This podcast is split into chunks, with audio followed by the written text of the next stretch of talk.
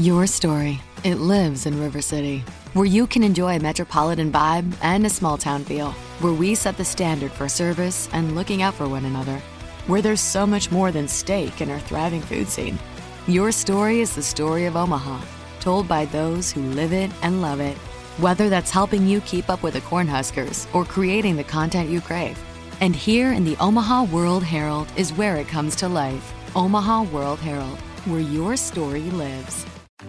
As an agribusiness expert with Alliant Energy and a farmer, I know how important it is to get the most out of your land. I know that also applies to getting the most out of how your farm uses energy. That's why Alliant Energy offers free farm energy assessments. With a farm energy assessment, someone like me will find all kinds of ways to help you save money and energy. We can even connect you with rebates to help make energy equipment upgrades even more affordable. Schedule your free assessment at alliantenergy.com slash farm energy assessment. Second time, and it is no good. It's blocked here. Let's see who gets a hand on it. Shelby Harris got a piece of it. Today, we are digging into the Denver Broncos' twenty-four to twenty-one victory over the L A Chargers to kick off the twenty seventeen season. We're going to go through the risers, the fallers, and of course, we're going to break down quarterback watch. You are listening to the Huddle Up Podcast. Welcome to the Huddle Up Podcast, your go-to show for all things Broncos.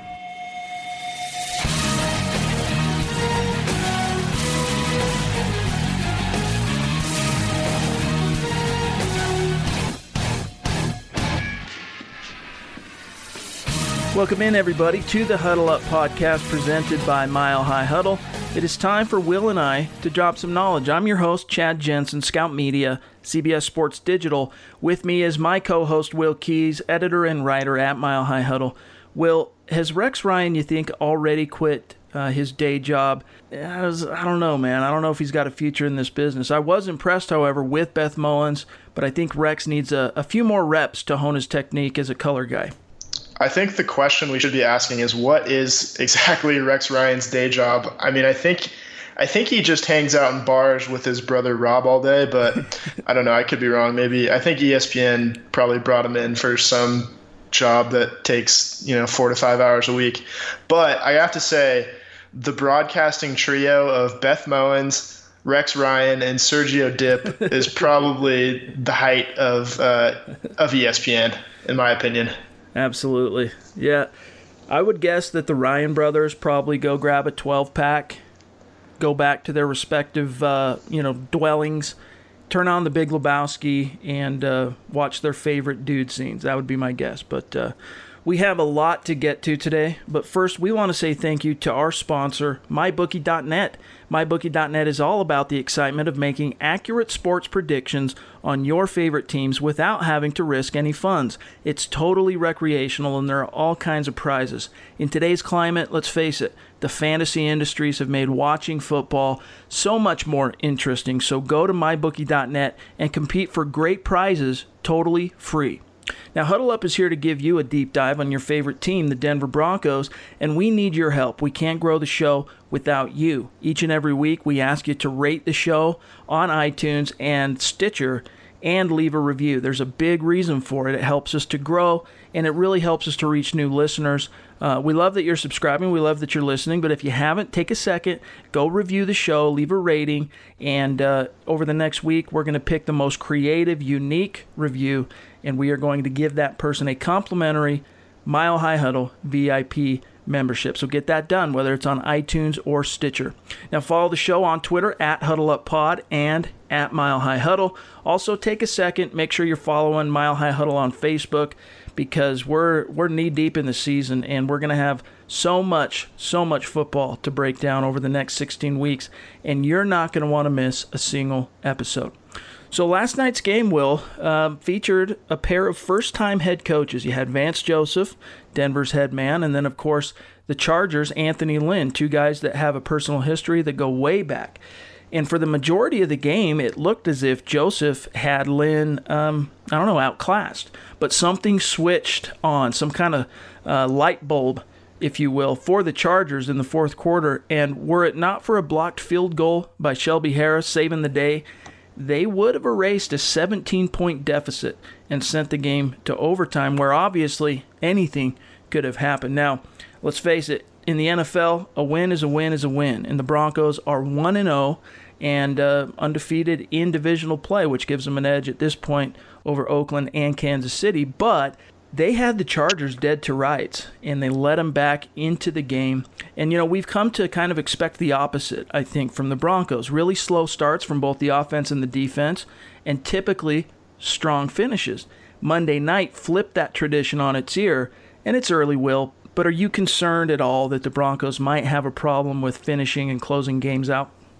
You know, I was thinking it was kind of a little bit like a reverse of what we saw in two thousand twelve when the Broncos were playing in San Diego. Of course, they're not the San Diego Chargers anymore, but they came back from that twenty-four nothing halftime deficit. Yep. And it wasn't twenty-four points. It was only seventeen.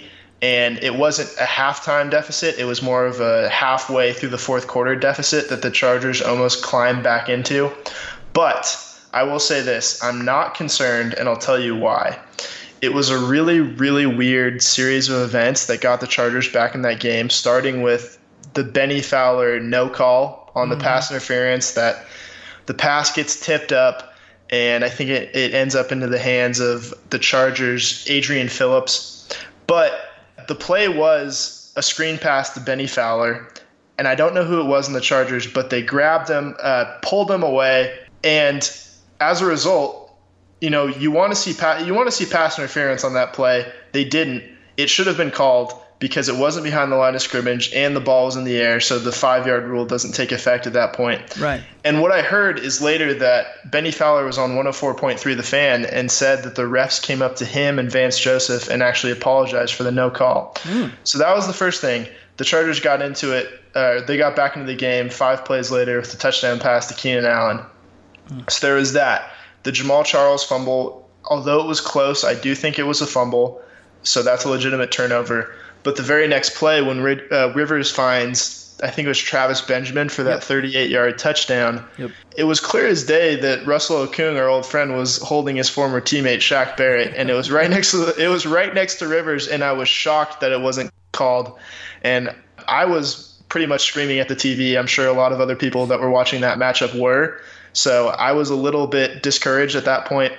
And then you have the Roby pass interference. I think it, I'm not sure if it was the next series, but it got them down into the red zone again. So, you know, it was a lot of really weird things that I don't think are going to happen too often, but it was just a bad snowballing of events. And the important thing is the Broncos made the adjustment on the field goal. Shelby Harris got the block, and they and they got home with a victory.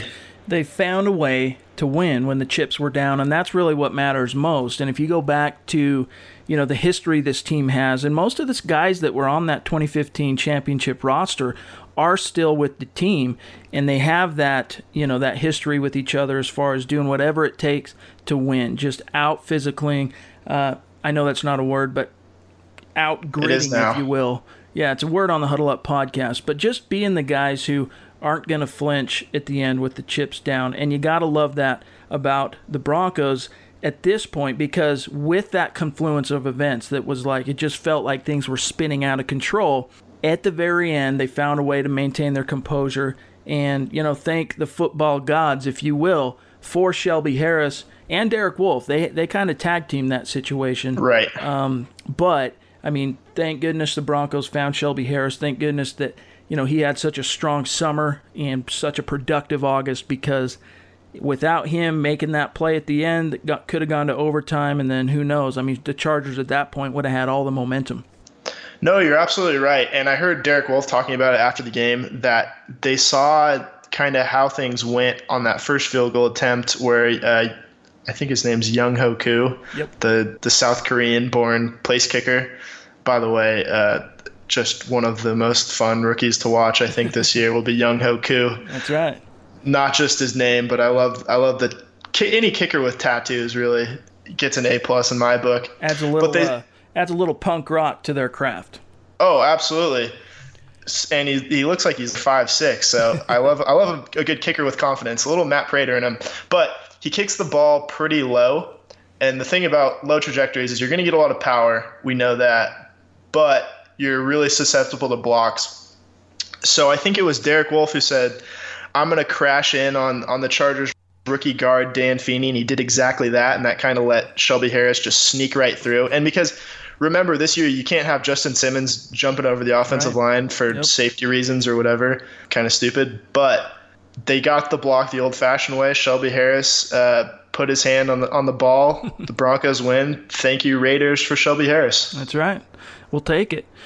Let's talk about the quarterback situation, and Trevor Siemian in particular. I mean, we put the magnifying glass on Trevor Siemian and Paxton Lynch all offseason. And for the second year in a row, you know, is we, we basically suffered through the drama of a quarterback controversy with Siemian winning the job uh, decidedly. Now, in his first game of twenty seventeen, he looked the part of a starting quarterback. Went seventeen for twenty-eight, two hundred nineteen yards, Probably would have had more if, if Mike McCoy hadn't battened down the hatches a little bit in the fourth quarter, which I don't disagree with. Uh, but he had two touchdown passes, had a touchdown run, the first of his career. There was that fluky interception, and I don't know what it is about Trevor Siemian and throwing interceptions on screen passes. It just seems to be a strange bugaboo that I think the coaches need to take a look. I mean, it was a fluke. It was a, a fluky situation, but it just seems so strange to me that he's thrown, that I can recall just right now off the top of my head, three interceptions over the last uh, seventeen games of regular season play on screen passes. So I don't know what that is, but they got to figure it out. But that uh, that fluky interception, you know, it kind of canceled out the dropped pick that uh, dated back to the first quarter. So, you know, the football gods are throwing karma around, and Trevor Siemian is no exception. Overall, though, Will, your assessment of the third-year quarterback, Trevor Siemian. Right, so he got away with the drop, what probably would have been a pick six by Casey Hayward, which is not something you're going to see very often from a cornerback who led the N F L in interceptions a year ago. But after that point, he was the guy that everybody wanted to see after such a good preseason heading into week one.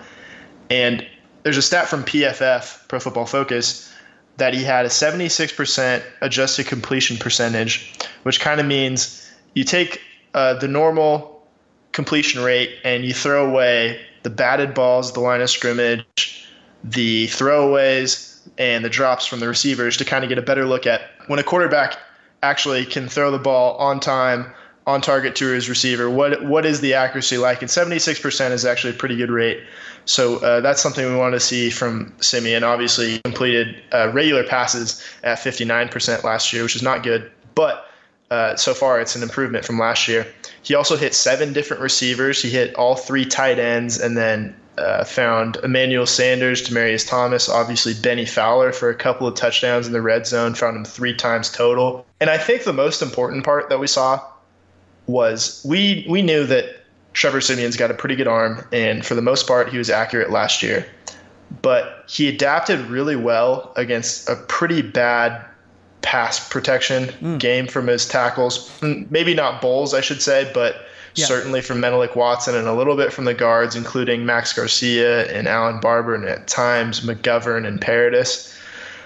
But that's kind of what you have to do. It's adapt or die if you're getting if you're getting defenders in your face every single time you drop back. And he did did a good job.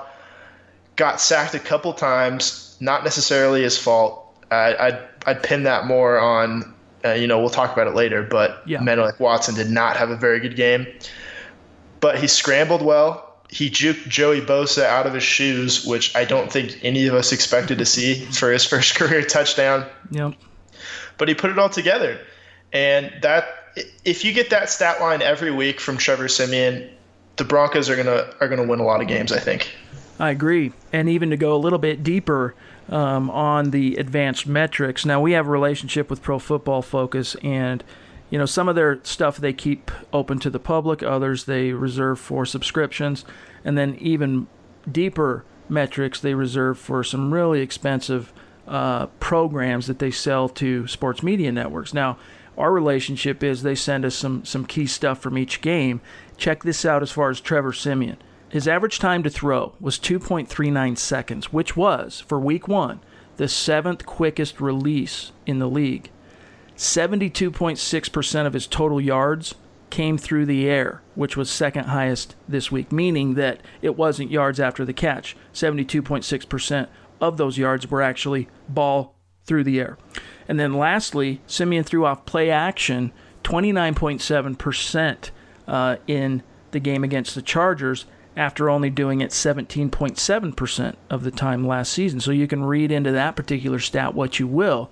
But overall, I mean, when we talk about a quarterback making that quantum leap forward in their development from years one to years two and then years two to three, I think we're seeing that from Trevor Siemian. I mean, the poise and the the way he was reading the field and manipulating the defense and the coverage. I mean, I was I was impressed, highly impressed with Trevor Siemian on Monday night. And frankly, we haven't seen that heady of football play from a quarterback in Denver since Peyton Manning's heyday. I mean, it was legitimately quality performance from the quarterback position, and I agree with you. I mean, if he can keep it up and maintain it, I mean, we don't want to go overboard because it is just one game, but if he can maintain it, only good things are going to be on the horizon for the Broncos this year, and it might be one of those situations, and we talked a little bit about this uh, a few episodes back, but it might be one of those situations, Will, where John Elway swoops in halfway through the season and offers him a three- or four-year extension,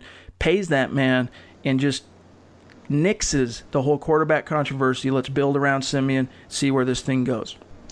Yeah, and fortunately, what you get with drafting Siemian at the end of the seventh round as opposed to picking him up as a, an undrafted free agent is you get that extra fourth year on the contract, and you don't have to deal with restricted free agency like they did with C J. Anderson. So maybe that is the case.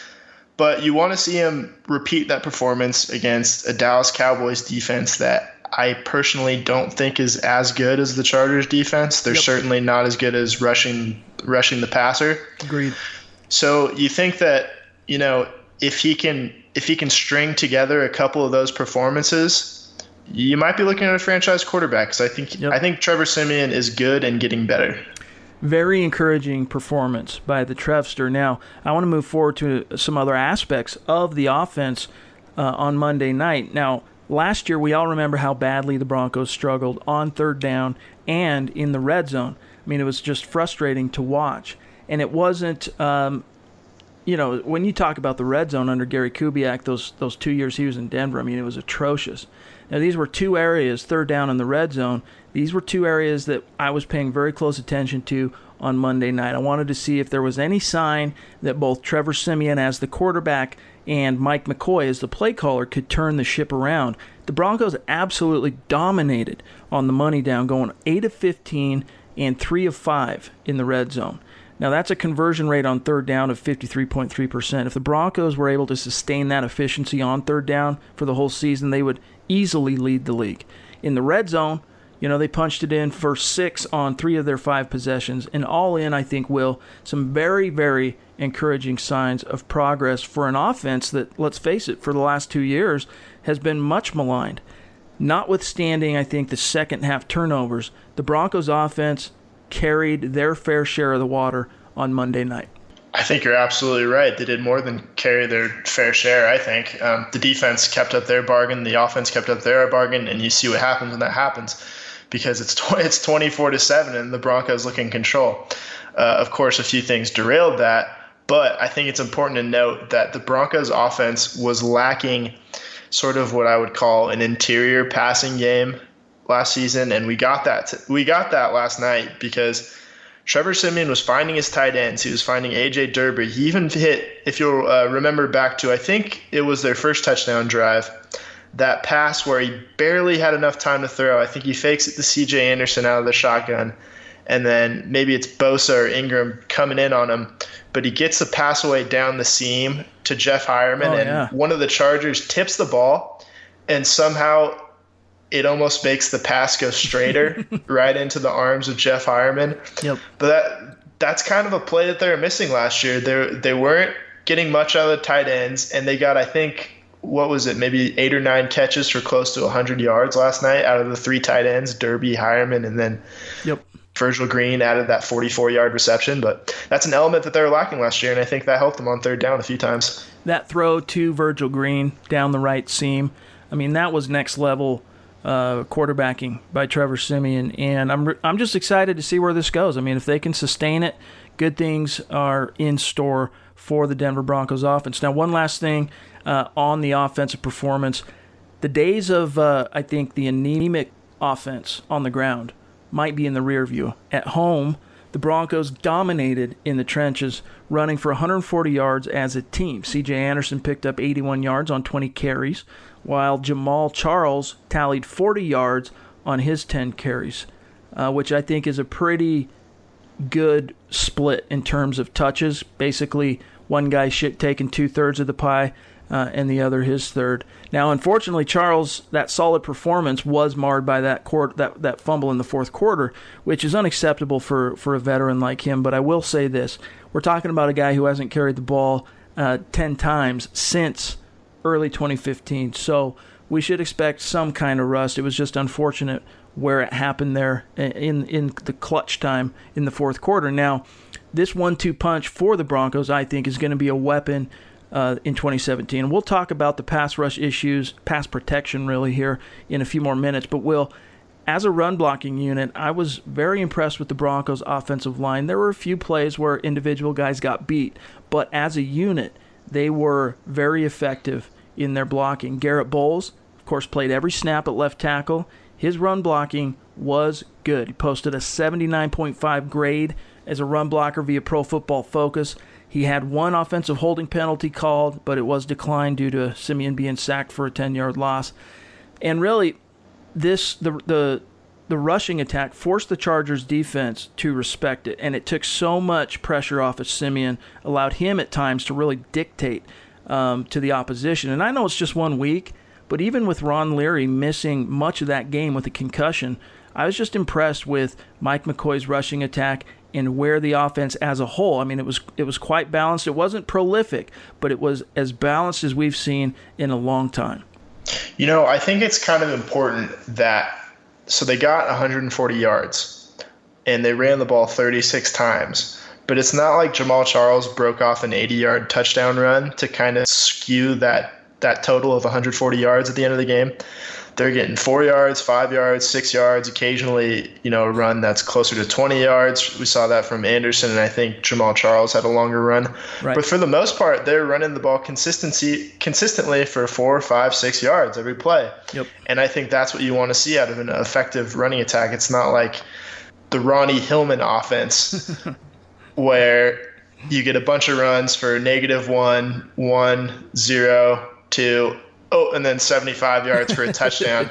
So when you look at the box score at the end of the game, it looks a lot better than it actually was aside from one play.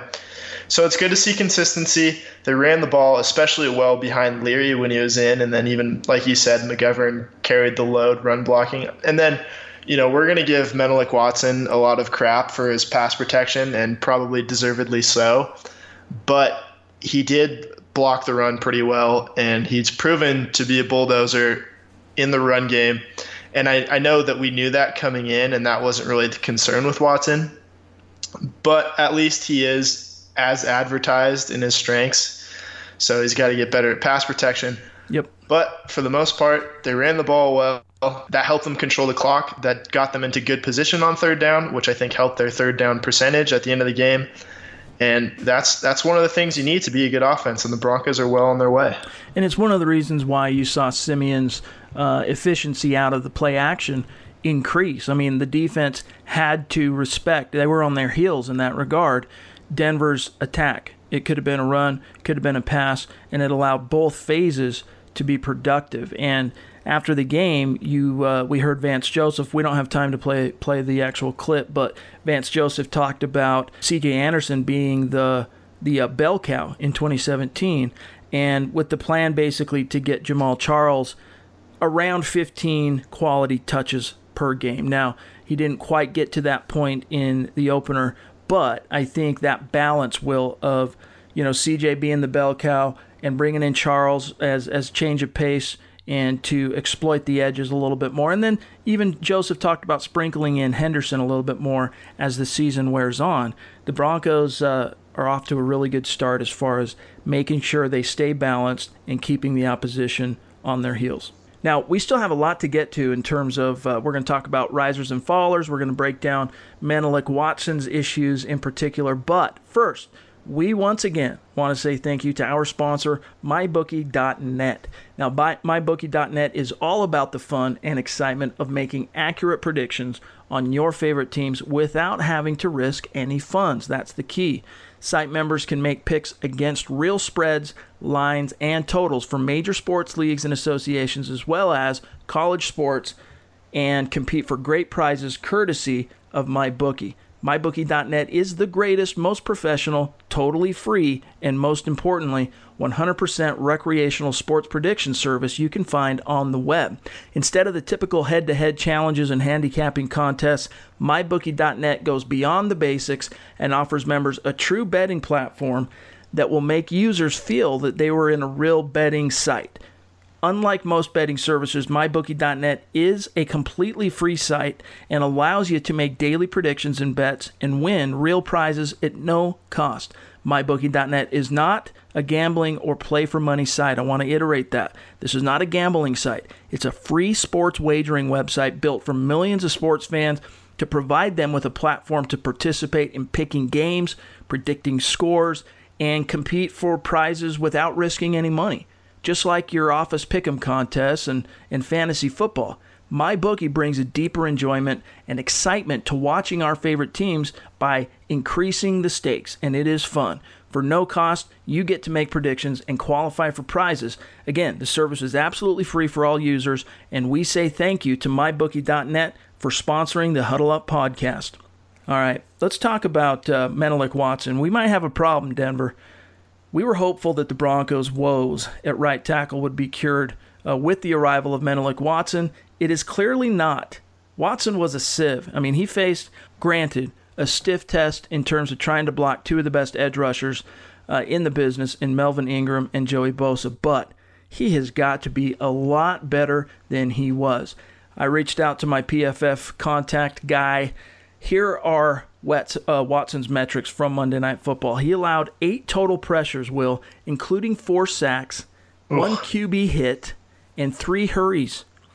He was the third worst offensive tackle out of sixty-two qualifiers for the week, and these are guys who played at least twenty-five percent of their team's pass snaps. His overall grade, a putrid thirty-one point eight, good for fifty-ninth in the league. A twenty-nine point nine pass blocking grade, good for fifty-eighth, and a forty point one run blocking grade, good for fifty-first. Trevor Siemian took a lot of big hits, and I'm telling you right now, if that continues, Siemian will not stay healthy for a full sixteen games. The Broncos have to recognize Watson's shortcomings at this point, get him some help wherever possible, even if it means taking a tight end or a running back out of a passing concept. Watson was so bad, Will, I started, you know, pondering to myself whether or not Donald Stevenson might not be a better option after all. I mean, this issue has the potential. I don't want to, you know, I don't want to freak out too bad over this, but it does have the potential to derail a promising uh, season so far for the Broncos. Yeah, and we saw Menelik Watson struggle in pass protection throughout the preseason, and I don't know why we thought it would be any different in the regular season, especially against Melvin Ingram. And he wasn't really getting a whole lot of help, but you can't allow four sacks. That's that's like I think that's the same the same total that Michael Schofield gave up against Khalil Mack in that in that game that I don't want to talk about anymore. Mm-hmm. It shall shall not be mentioned. It's stricken from the record. But it's really unacceptable. And you know, luckily there's no Melvin Ingram and there's no Joey Bosa on the Cowboys. I can't really keep up with which of their pass rushers aren't suspended at this point, but I think DeMarcus Lawrence is there, and while he's an okay player, I don't I don't think he's either of those two guys in the Chargers. But I think I think one play that kind of set the tone for for Menelik Watson struggling last night wasn't a sack that he gave up, but it was that play where Trevor Siemian had Jamal Charles in the backfield, and and Charles was kind of uh, heading out left to catch a little swing pass, and, and Siemian had his eyes on Charles, and you could see the play develop, and you could tell that if he got it on the money to Charles, it was going to go for a pretty big gain, and then who knows what happens after that.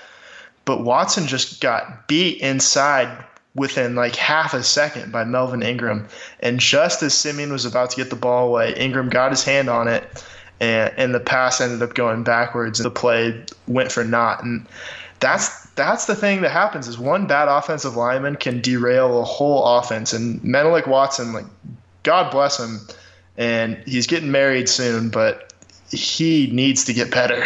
I mean, it was I, not good. I think it's seriously a situation where, you know, the Broncos have some cap room left, and I understand they're trying to protect that and roll it over into next year with some of these other contracts coming up in twenty eighteen. But if they do want to compete this year, they might be remiss if they were to not yeah. hit up the trading block and see if there's not somebody who's at least average. Find us an average right tackle. You know, at least find us someone who we don't have to worry about Trevor Siemian getting his his uh, block knocked off each and every time he drops back. I mean, it was ridiculous. Four sacks, eight total pressures. I mean, it's it's absolutely unacceptable. And granted, you know, it was going against two of the best edge rushers in the league. But as Vance Joseph pointed out after the game, welcome to the A F C West. That's the yeah. way it's going to be uh, six times per year. So that's what you have to look forward to if you do not make some changes at the position. And I'm not necessarily saying right out of the gates he needs to be benched. I don't know exactly where Donald Stevenson's at. I mean, obviously they believe Watson is the superior player, hence him starting over over Stevenson. But, I mean, Watson's got to take this as a personal challenge and a personal affront. I mean, that was just about as terrible a right tackle play as we've seen since, you know, Ty Sambrilo, Stevenson last year. I mean, I would take, honestly, Michael Schofield right now over what we saw on Monday night, Will. You know what? I was thinking the same thing, and he, he was on the other sideline last night. I don't think he had a lot of playing time, but the Broncos probably could have used him. And you you can think about it, and there's this scenario where – and this this scenario involves Ronald Leary being healthy, so I don't know if that's the case this week. But you have Garrett Bowles at left tackle, and then potentially you could move Connor McGovern to left guard, keep Paradis obviously at center, Leary, when he gets back from uh, concussion protocol, with, he's entrenched at right guard. And then Allen Barbre, who knows how to play a little bit of tackle, maybe you put him at right tackle if Menelik Watson keeps struggling. Yep. I don't know if he's better. Um, I don't know if he's going to be as good of a run blocker, but sometimes you kind of have to make those trades and keep your quarterback healthy. And I was also thinking, too, and tell me what you think, you know how Tyler Plumbus is doing the sideline reporting for the the eight fifty K O A radio yep. games? Yep. At what point do they just give him a helmet and tell him to go ahead? I know. It's all you.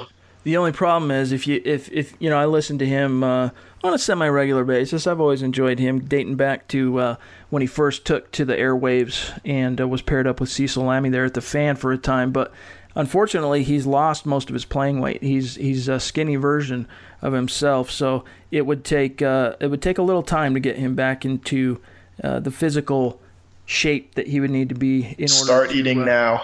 yeah, yeah. There you go. But yeah, it's it's just a it's just a shaky situation, and let's hope that the Broncos have an answer. And as Vance Joseph talked about during the preseason in the week uh, between the final game and, and the and the cutdowns. You know, the, the guards that they kept, one of the things they really liked about them is the versatility and some guys who can not only play multiple positions on the interior, but, as you pointed out, Allen Barbre has the potential or experience and versatility to kick out and play a little tackle. So we'll see what happens. We're we're running a little bit short on time tonight, uh, everybody. So let's get to our risers and fallers. We'll kind of go through these rapid fire as best we can. As we've been doing all preseason, we're going to carry it over into week one and beyond, where we figure uh, who raised their football stock and who let it drop week to week. Now, after a win in which the Broncos looked as dominant as they did for much of the game, there's a lot of positive, but let's flip that coin. Let's start with the fallers. Guys, Will, who didn't put on their best performance or put their best foot forward in week one. You go first. So, honestly, I, I struggled coming up with fallers, and that's why I'm only going to have three. We usually do five. But number one on that list, and I know he has to be on your list, and we've talked about him ad nauseum at this point, so I will just say Menelik Watson. Number two, uh, I'm gonna with, I'm gonna go with Max Garcia. He split time. They kind of had this weird rotation going where they'd have Garcia on one drive and then Barbre. Um, and then I kind of stopped paying attention because uh, I think I was just too worried about Melvin Ingram every time. So I don't I don't necessarily know what they did throughout the second half and, and from quarter to quarter and drive to drive. But from what I saw from Garcia early, s- still needs a little bit of work on, on pass protection. Barbre, uh, I think he had one one whiff early, but I think Siemian got rid of the ball. So I'll put Max Garcia on there for now. And then I, I kind of hate to do this because he had such a great play on fourth and one where he just absolutely stuffed Melvin Ingram, uh, not Melvin Ingram, Melvin Gordon. Too many Melvins on the Chargers, by the way. No kidding. Maybe they should start a weird name. Yeah. Call maybe, themselves the Melvins. Oh, maybe, wait. I think that's a band. Yeah, yeah. Yeah. Um, but Todd Davis, yeah, he stuffed Melvin Gordon on that fourth and one, but he also got beat by Melvin Gordon on a little Texas route on that first Chargers touchdown. And we know that he's got some some pass coverage deficiencies, and he kind of let that show. And the Chargers, I'm surprised they didn't take more advantage of it last night because I think they, they would have done well to do that. And it's a good thing they didn't have Danny Woodhead because I think he probably would have had twenty-five catches last night against against Todd Davis. I agree with you. I wasn't impressed with either of the linebackers. I'll start with Brandon Marshall. He was a guy for me that just didn't get it done. He picked the wrong hole many times in run support. And just overall, you know, it's been a while since we saw Brandon Marshall perform up to the same level in which we saw him in twenty fifteen. And I was hopeful that he could return to form this year because the Broncos really need their inside linebackers to be solid at the very least. And I wasn't impressed with him. Uh, t- you know, actually, I was more unimpressed by Brandon Marshall than I was Todd Davis for much of the game. But, yeah, Menelik Watson, we're on the same page there. Enough said. Emmanuel Sanders. Now, I understand that deep ball uh, in the end zone was not a perfect pass, but that is a catch he has to make. And I would say the same on that uh, sideline catch in the in the end zone later on in the game, where, honestly, I think if, if Vance Joseph would have challenged that, there was a good chance that would have been overturned and ruled a touchdown if you really walked, looked at it. But just Emmanuel Sanders, notwithstanding that one play where he reversed field and, and picked up the first down, I just I think he he's he just wasn't in the zone. We need to see more from him. We, he needs to be more consistent. Demaryius Thomas had that one drop too, but I think Emmanuel Sanders needs to find that zone. Bradley Roby, he had the great interception, but too many lapses that cost his team. And then Brandon McManus, who just got paid, misses what is typically an automatic field goal uh, for him. So those are my guys. Brandon McManus, he, you got to step that up. All those guys. But enough negativity. Let's talk about the positives. Will, who lit it up for you on Monday night? All right, we talked about it already, but I think it's worth repeating. Trevor Siemian, two touchdowns, a rushing touchdown. He really dealt with a lot of adversity on the offensive line, but like I said, the seventy-six percent adjusted completion rate, found seven different receivers. He did all the things that we wanted him to do. Second, C J. Anderson. This is his first game coming back since uh, the Monday Night Football game against the Texans last year when I think he tore his M C L or uh, did something with his knee. Right, his meniscus. Um, obviously, I'm not an anatomy major, but he looked really good in his first game back, and that wasn't shocking because he looked good in the preseason as well. But you can tell that this offense is a completely different u- unit when you have C J. Anderson as opposed to Devontae Booker leading the way. Yep. Third, have to go with Adam Gotsis. And I think it, it's it's almost rare that a player is so hyped up during the offseason and there's all these different tropes about he's in the best shape of his life and and he's cut whatever ten, fifteen pounds and he just has a completely different frame. And you don't know if that's necessarily going to make them a better football player, but in the Adam in the case of Adam Gotsis, it definitely showed last night. He was He was mauling the Chargers offensive linemen and moving them off their block. And between him and Shelby Harris, uh, I don't know if Jared Crick sees too much time uh, along the defensive front anymore. So yep. Gotsis is third. Shaq Barrett, who probably wasn't supposed to play in this game. We didn't really expect him back until week three, but he, he recovered quickly. So I'm going to give him the fourth spot. He had that. He was held, obviously, uh, on that play by Russell Okung that resulted in, in that thirty-eight-yard corner route touchdown to Travis Benjamin. But he did have the Broncos, I think, lone sack of the night, where he beat, I believe it was Okung again. Yep. Maybe it was maybe no, it was the it was right Okung. tackle. It was Okung. Okay, good to see our, our former teammate uh, have such a product, productive night at left tackle. It makes us makes us feel a little bit better about about the Broncos situation. But yep. Shaq Barrett for for shrugging off a pretty bad injury and looking really really good on, on the opening night of the year. And then I've been waiting for this since the preseason because I had him on my fallers every week. Special teams coordinator Brock Olivo. The special teams were excellent last night. And it started with that thirty-one-yard punt return by Isaiah McKenzie that probably could have been more if he hadn't stepped out. Yep. Cody Latimer blew up a play on punt coverage. And Riley Dixon just looked pretty good in general. Obviously had that missed field goal from, I think, fifty-two yards from Brandon McManus. That's going to happen, especially from that distance. But the play of the game was the blocked field goal. And that's a special teams play, and you have to wonder if, if Brock Olivo was, was in someone's ear saying, this guy's kicking it low, let's get a little interior pass rush. Derek Wolfe, how about uh, go bear hug Dan Feeney and let Shelby Harris get in and block that kick. So that won on the game. So I'm really excited to finally put Brock Olivo on my risers list. You want a guy that's just such a cult of personality to translate F- that. Football to guy. Yeah. He's a football guy. Absolutely. So, absolutely, I agree with you there. For the sake of parity, I'll go with the following guys. Garrett Bowles, uh, you know, he wasn't perfect, but as a run blocker, stud, absolute upgrade over what the Broncos had last year in Russell Okung. As a pass protector, couple of lapses, but overall, he was far from Denver's biggest concern as the rookie playing on that, that you know, offensive line. Second, I'm going to go with Matt Paradis as a riser. This is a guy who played hardly at all all summer long. Brief appearance against the Green Bay Packers. Let me tell you what uh, what Matt Paradis did from a metrics point of view according to Pro Football Focus. Started off the season on a high note, eighty-two point two overall grade, fourth best among centers, allowed just one Q B hurry on thirty-seven pass blocking sets, leading to a seventy-four point four pass blocking grade, and then as a as a run blocker, he graded in the eighties. So hats off to Matt Paradis for uh, you know missing so much time, overcoming double hip surgery, and just stepping right back into doing things the way he's used to doing them. And then Justin Simmons. Now, this is another guy whose game was not perfect. There were a couple of lapses, including that touchdown that is unfortunately credited to Chris Harris for allowing or relinquishing. Justin Simmons um, should have dropped back into that zone. Harris expected to have inside leverage or inside help on that play. And that was just a communication issue that the team will get figured out. The defense will get, they'll they'll hone that out as we march further on into the season. But overall, Simmons was all over the field, very physical, uh, close to the line of scrimmage. I loved his energy.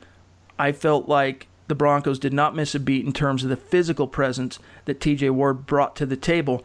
And then just look at what the, the tight ends for the for the Chargers did. What was it? Two receptions total for seventeen yards. And Hunter Henry, who dominated the Broncos last year, didn't even show up. So yep. Hats off to Justin Simmons, and it's making the decision John Elway made to part with T J Ward, as controversial as it was both inside and outside the locker room. In hindsight, at least this early, looked like a good one. Cody Latimer, you know, he wasn't much of a force on offense except when he was on the field. When it was time to run block, that dude takes his job seriously, takes great pride in blocking, and then, of course, his acumen as a gunner. And then lastly, Jamal Charles. I'm going to throw him on here. Even though he fumbled, I, I think he brought an aspect to uh, the Broncos' offense that C J. Anderson just can't. He's just not that type of a player.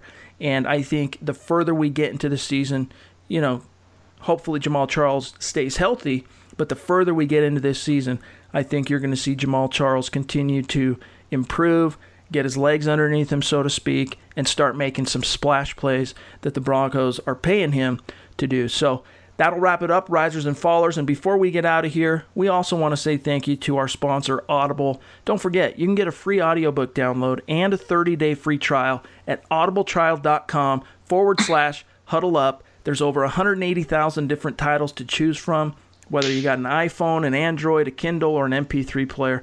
Again, that's audibletrial.com forward slash huddle up. You guys all know this is a service, an app that I use on a daily basis. We don't always have time to sit down and turn the pages on the books we want we want to read, but Audible allows you to do that while you're doing other things, whether it's on your commutes, working out, yard work, housework, whatever. So go to audibletrial.com forward slash huddle up, get a free book, try it for thirty days. If you don't like it, you can cancel. And remember, it's a great way to support the show and allows us to continue to do this each and every week for you all.